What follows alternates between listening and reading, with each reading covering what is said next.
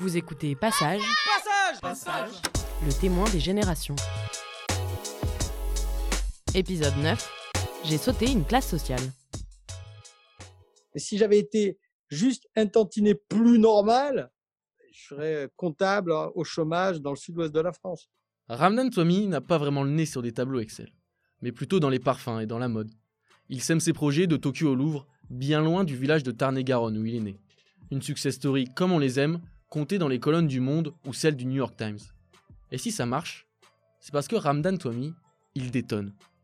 Je fais du bruit, je suis pas un mec discret, donc, je pense ouais, que ça gêne un peu certaines personnes. Et euh, comme je ne suis pas euh, l'archétype euh, habituel de, de- de- de- des gens de ce milieu, enfin, je ressemblerai à rien à ce milieu, ma façon de m'habiller, ma façon de me comporter, ma façon de parler, ma façon de, de faire les choses. Donc ouais, je suis un peu un original. Et puis Ramdan, il a une belle histoire. En plus d'être rebeu, j'ai été extrêmement pauvre au point d'être à la rue. Et là, ça fait que l'ascension est d'autant plus brillante et, impressionnante parce que je sors du métro et je m'en sors. En fait, Ramdan Twami a tordu le cou au solide déterminisme social. Des parents d'origine marocaine, son père travaille comme ouvrier agricole, sa mère est femme de ménage. Aujourd'hui, il habite dans le très chic 7e arrondissement parisien, marié à une aristocrate. Il n'en fallait pas plus pour qu'on lui colle une nouvelle étiquette, celle du transfuge de classe. Un terme utilisé un peu à tort et à travers qu'on a demandé au sociologue Jules Naudet de définir. je ne parle pas de, transfuges euh, de classe, de transclasse, je parle de personnes qui ont une expérience de, de mobilité sociale ascendante, c'est-à-dire qu'elles ont euh, un, statut, euh, une profession différente de celle de leurs parents et euh, euh, plus élevée euh, dans les hiérarchies sociales. Qu'est-ce que vous allez dire à un mec du Tarn-et-Garonne à la campagne? Salut, hier j'étais à Tokyo, à Côte-Doré, en train de développer une nouvelle boutique. Qui est le mec, il comprend rien, il sait pas de quoi on parle. Même un Parisien, il sait pas de quoi je parle. On est trop loin. Je suis trop trop loin. Je n'ai plus rien à dire. Le seul truc que je pourrais poser comme question, parce que c'est peut-être un des seuls trucs qui me reste, c'est mon amour du rugby, c'est comment va le club.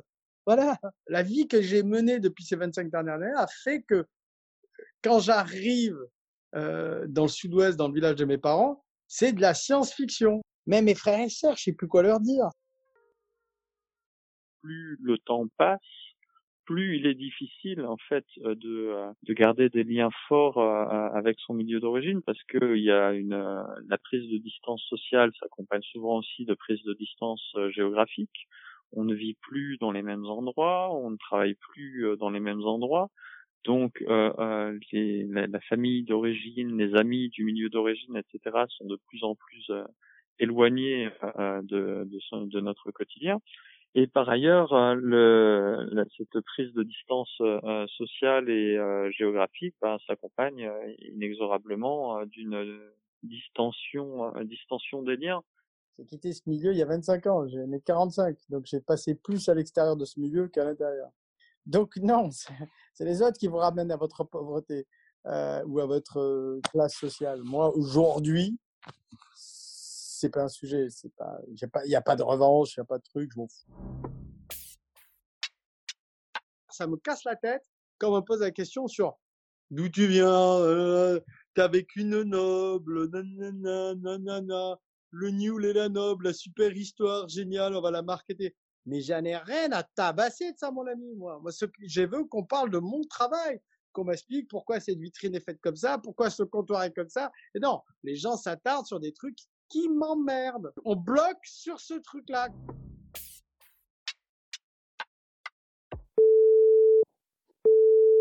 Je m'appelle Adrien Nazelli, je travaille à France Inter et actuellement j'écris un livre où je donne la parole à des parents de transfuges de classe.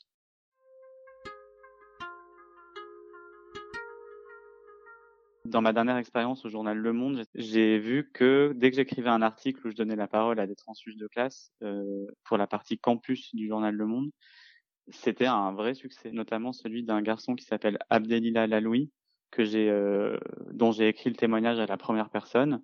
Et cet article qui a été publié en avril 2019 a été l'un des articles les plus lus du monde sur l'année.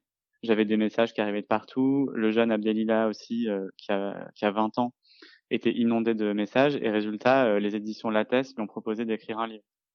Donc il a sorti son livre en janvier dernier euh, sur son histoire. Ce qui fascine les journalistes, c'est euh, c'est qu'on a un exemple, c'est que c'est possible. Un, un, journal comme Le Monde, qui a une partie qui s'appelle Campus, n'a aucune raison d'exister si à l'intérieur il n'y a pas des exemples qu'on peut y arriver, c'est-à-dire faire des études supérieures, puisque Campus ne parle que des études supérieures, en venant d'un milieu défavorisé. Les médias ont besoin de d'exemples, d'exemples qui leur semblent euh, héroïques, qui leur semblent positifs, qui leur semblent porteurs d'espoir. Et donc c'est vrai que quand on quand on quand on montre des personnes qui ont réussi, c'est censé donner euh, inspirer les autres, donner envie aux autres. Et d'une autre manière, on peut le voir euh, en faisant la critique des médias comme euh, une manière de faire perdurer le système, parce que si lui a réussi, pourquoi pas eux? Vous venez d'écouter Passage. Ce podcast a été réalisé par Victor Le Boisselier, Marion Russel et Yanis Schwitter. Vous avez aimé l'écouter, alors partagez-le et découvrez-le illustré sur notre Instagram, passage avec un S, le podcast.